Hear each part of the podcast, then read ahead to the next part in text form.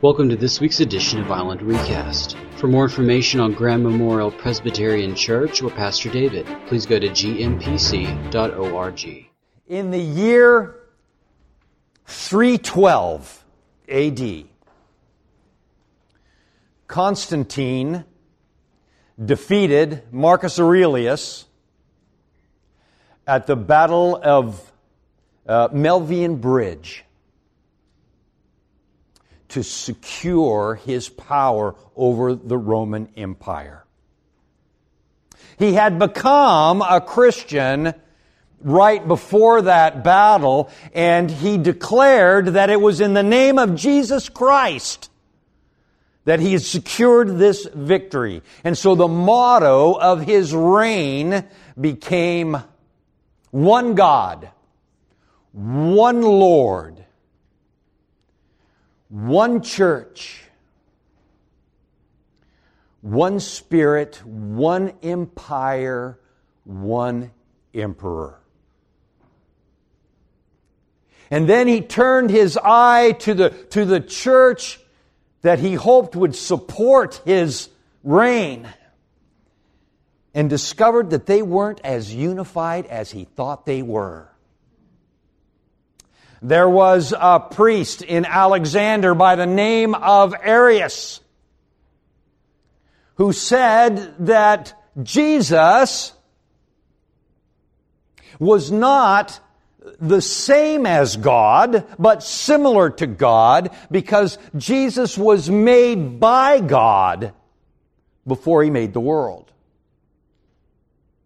Well, that caused a controversy amongst the church. Because some people were concerned that if you were to say that Jesus were created and not co-equal with God, that you would open up the, uh, you, you, you would open up the, a can of worms to say, well, then there, there are multiple gods. There's not just one God. And, and so Constantine, trying to hold his empire together, called together a council. And in 324, the Council of Nicaea came to be with uh, the Bishop of Alexandria and his apprentice, Athanasius, asserting that Jesus Christ was essentially the same as God. So, what do we have in Jesus Christ in the incarnation is something very unique, very individual, something that has never happened before or since. But in the person of Jesus Christ, you have someone who is fully human and fully God. And when they talked about him being fully God, they used the word homoousia, which means the same as, same substance as God. Where Arius said, no, it's homoiousias. One letter made all the difference. He was saying it was a similar substance to God, but not the same substance of God. So the controversy continued until 381. Another council was called, the Council of Constantinople, and that's where we get the creed from Nicaea. And I want to read it to you. Knowing the controversy behind it. And even at this, it doesn't solve all the controversy. I'll get to that in a minute. The council, or the, the, the Nicene Creed, which was affirmed by most of the church, east and west, that came out of Constantinople in, uh, in 381. We believe. We believe in one God the Father Almighty, maker of heaven and earth, and uh, of all that is seen and unseen. We believe in one Lord, Jesus Christ, the only Son of God, eternally begotten of the Father, God from God, light from light, true God from true God, begotten, not made, of one being with the Father. Through him all things were made for us and for our salvation. He came down from heaven, was incarnate of the Holy Spirit and the Virgin Mary, became truly human, For our sake, he was crucified under Pontius Pilate. He suffered death, was buried. On the third day, he rose again in accordance with the scriptures. He ascended into heaven and is seated at the right hand of the Father. He will come again in glory to judge the living and the dead, and his kingdom will have no end. We believe in the Holy Spirit, the Lord, the giver of life, who proceeds from the Father and the Son who with the Father and the Son is worshiped and glorified, who has spoken through the prophets. We believe in the one holy Catholic Church and an apostolic church. We acknowledge one baptism for the forgiveness of sins. We look forward to the resurrection of the dead and the life of the world to come. Amen. The Eastern Orthodox didn't like this idea that the Holy Spirit proceeds from the Father and the Son. They thought it diminished the Trinity and the power and the authority of the Holy Spirit. And these are controversies that have continued down through the ages as we try to understand what God did through the incarnation. How God did it. Boy, do we want to know how God does things. But sometimes we forget the most important question not what God did or how God did it, but why God did it. This year, we're doing a deep dive in theology. If you have your Bibles, open them up to chapter 1 of the book of John. I promise you, next week, we will move beyond the 18th verse of the first chapter. But as we listen again to this first chapter, and today we want to talk about the incarnation. And, and as much as we can, uh, uh, what God did, how God did it, why God did it. But mostly that third area why God did it. But John makes it very, very clear, I believe, in these first few verses, the prologue to the Gospel of John, that Jesus is God. In the beginning was the Word, and the Word was with God, and the Word was God. He was with God in the beginning. Through him all things were made. Without him nothing was made that has been made. In him was life, and that life was the light of all. The light shines in the darkness, but the darkness has not understood it.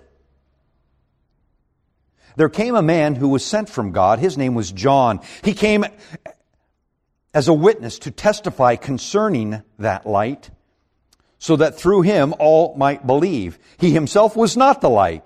He came only as a witness to the light. The true light that gives light to everyone was coming into the world. He was in the world, and though the world was made through him, the world did not recognize him.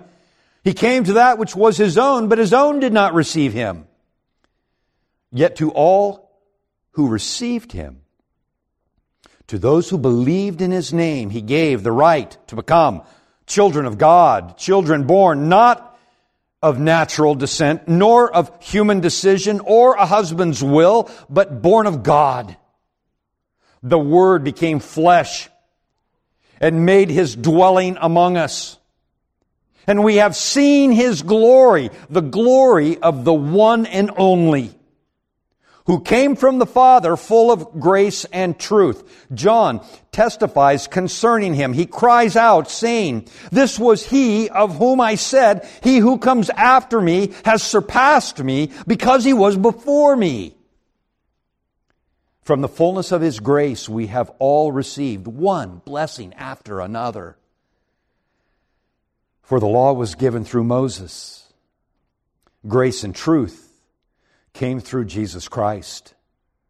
No one has ever seen God but God, the one and only, who is at the Father's side, has made him known. The verses that we should highlight in our Bibles with regard to the incarnation are verse 1, verse 14, verse 17, and verse 18. Those four verses speak as clearly as possible of the reality that Jesus is God in the flesh. In the beginning was the Word, the Word was with God, the Word was God. The Word became flesh, made his dwelling among us, and we have seen his glory, the glory of the one and only who came from the Father, full of grace and truth. For the law was given through Moses. Grace and truth came through Jesus Christ. No one has ever seen God but God, the one and only, who is at the Father's side, has made him known.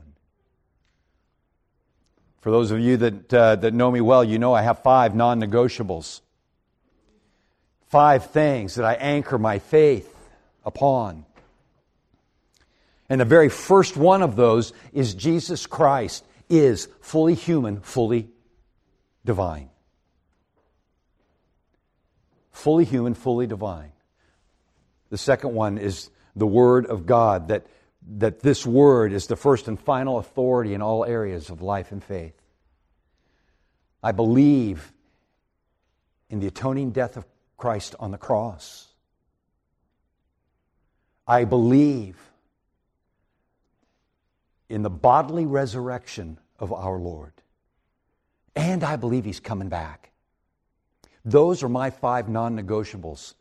If you call yourself a Christian, a follower of Jesus Christ, it's hard for me to understand how you could deny one of those five fundamentals.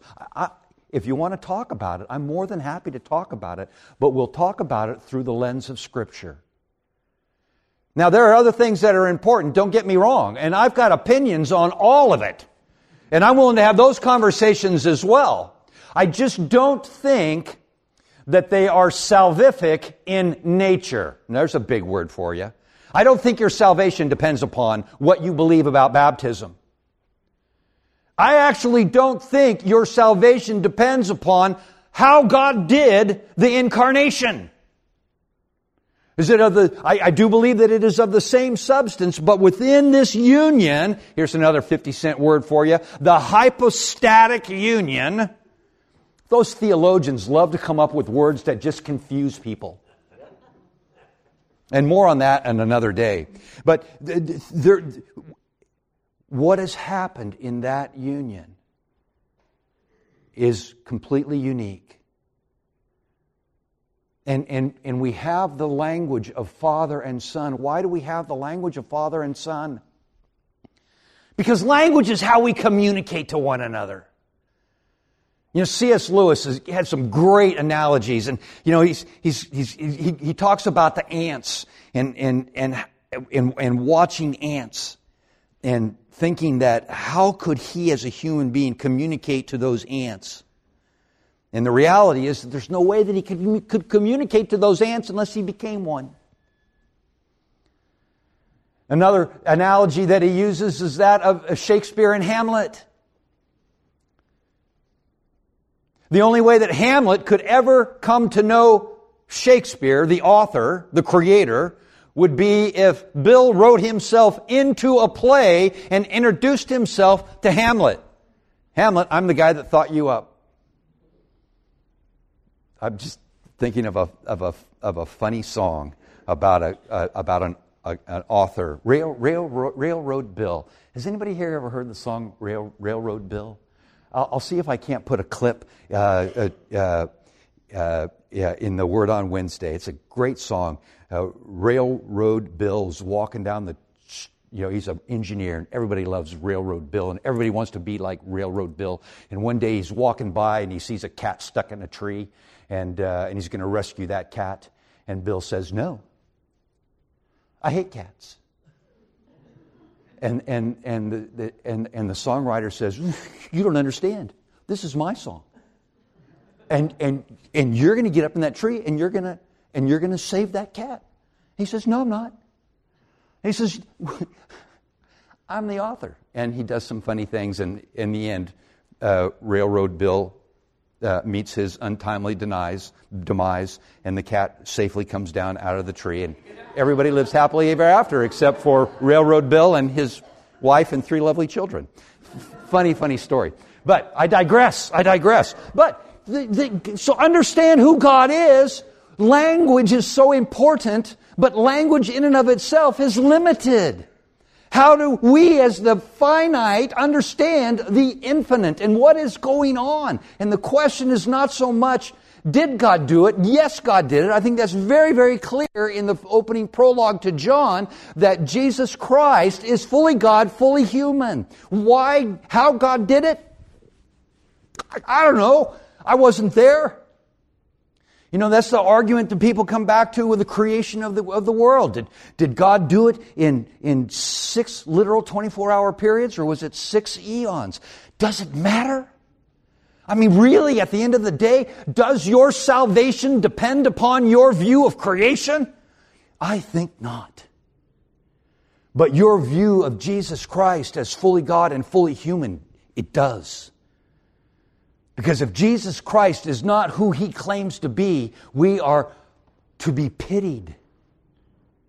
But why would he do it? There's the question. Why would he do it? And I, and I, I, I, love the, the, the salvation story that, that Gary Moon writes in here, and there's two of them, but I'm, I, I just want to read you the one story because I just think it is a brilliant story and I think it explains why. God exists in a loving community of three whose relationship is so joyful, pulsating, and vibrant that those uh, that it has best been described as a dance, a dance. God decided that all this was too wonderful to keep to himself, so he created an entire universe and tenderly placed humanity at the very center. Like the offspring of proud parents brought home to a nursery. And then God does something even more amazing. He plants within the human heart a small but glorious piece of Himself.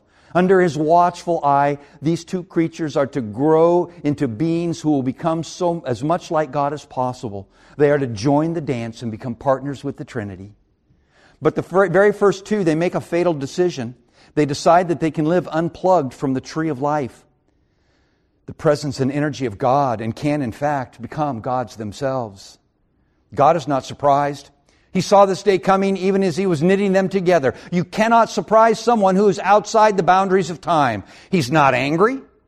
He does, however, become sad as separation and the reality of free will plays out before his eyes. He sets in motion a series of plans to woo us back home, refusing to give up on the original plan to be a nurturing parent to his precious children, showing them how to grow their character until it mirrors his own. Through passing millennia, uh, God becomes the prodigal father standing by his driveway, straining his neck, waiting for his children to come home. He sends cards, letters, patriarchs, prophets with the same message. Your inheritance is waiting. The promises can still be cashed. Come home. I want to be with you. I want to teach you how to dance. But when it becomes clear that we will not come home for longer than a brief visit, God can wait no longer. He empties himself of divine dignity and wades into the murk and sits down in the mire alongside his prodigal children, becoming as much like us as possible for a while so that we can learn to be like him forever. Jesus brings the good news that the doors to the kingdom are open wide and that the Trinity still wants us to join in the dance and to become as one with them as they are with one another.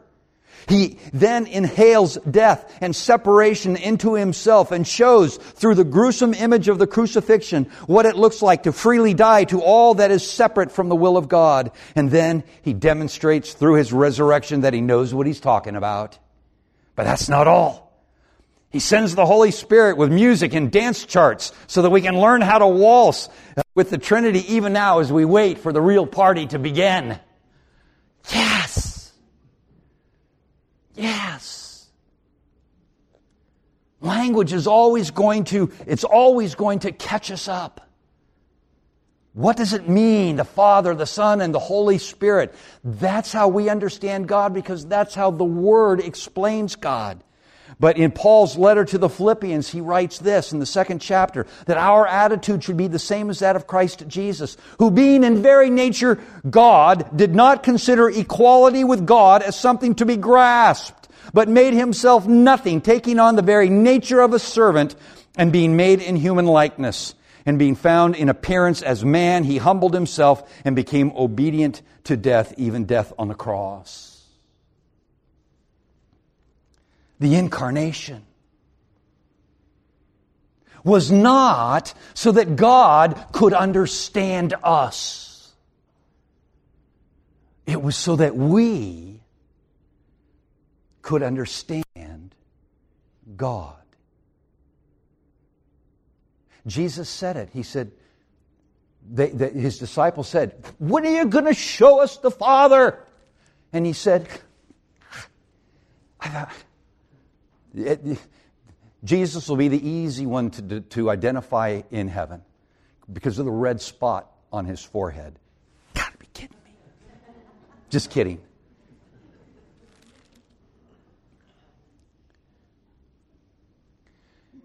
It's not something that we're going to be able to wrap our minds around. It's, it's not something that we're going to ever fully comprehend.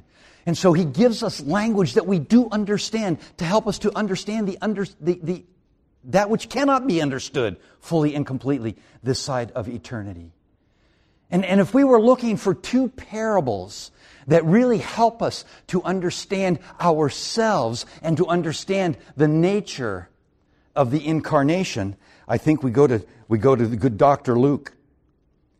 To understand ourselves, uh, Jesus tells a parable in the 20th chapter. He went on to tell the people this parable. A man planted a vineyard he rented it out to some farmers, and then he went away for a long time. At the harvest time, he sent servant, a servant to the tenants so that they would give him some of the fruit of the vineyard. But the servants, the tenants beat him and sent him away empty handed. He sent another servant, but that, all, that one also they beat and treated shamefully and sent him away empty handed. And then he, he sent still a third, and they wounded him and threw him out. And then the owner said, What shall I do? Ah, I will send my son whom I love. Perhaps, perhaps they will respect him.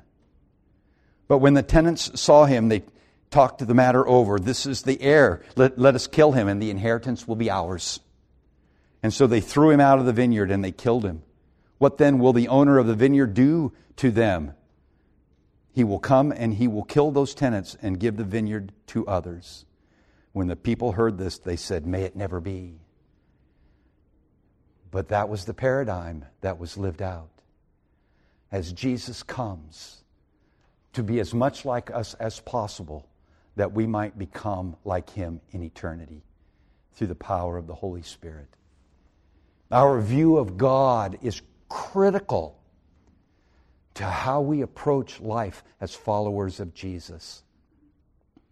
Some people see God as a, uh, as a, as a cosmic sheriff who rides a mighty steed named guilt, ready to just pounce on you if you step out of line. Some people see God as a mechanic. He's so busy doing things and fixing things and running the universe that he doesn't have time for the likes of you and me. Some see God as merely a, a, a cosmic servant. All I got to do is put in my prayer tokens and God's going to give me what I want. And if he doesn't, I'm going to get angry and I'm going to walk away. Others sees God as just a big party, just a big party animal. Hey, it's all going to be good. You guys just got to suffer down there for a little longer. It doesn't matter because I love you all and well, I'm planning the party up here and just wait till you get here. Everybody's going to get to come and it doesn't matter what you believe or why you believe it. There are people that think that. But if we want to know who God is, then you need to go to the prodigal son which the parable of the prodigal son. You know the story. Two sons. One says, Hey, dad, give me my inheritance now, which basically said, I wish you were dead. And the father does. He gives the son the, the half of the inheritance. The older brother, not too happy. He goes off and he squanders all that money. He has nothing left and he's, he's dying out there. And he finally, in his own, he, he comes to his senses and he goes back home to tell his dad that he blew it. But when his dad sees him, he runs out to him. Dad is waiting for him. He wraps his arm around, kill the fatted calf, put the ring on his finger, put the robes. We're going to celebrate because this son of mine who was dead is now alive. And they party and they celebrate because the, the, the, the prodigal child has returned. Tim Keller refers to it as not the story of the prodigal son, but the prodigal God. It's the prodigal father who longs for us to return to him. And the son, the oldest brother, is actually Jesus, not the brother that you read about in Scripture, because everything belongs to Jesus to begin with. And here's another book for you to read. I know I throw these books out. This one, Athanasius, this was the guy who was uh, inspirational in the Nicene Creed on the Incarnation. This is a little booklet. Uh, the the uh, uh, prologue, the introduction, is by C.S. Lewis. I'll, I'll put that in a word on Wednesday as well. Oh, come on.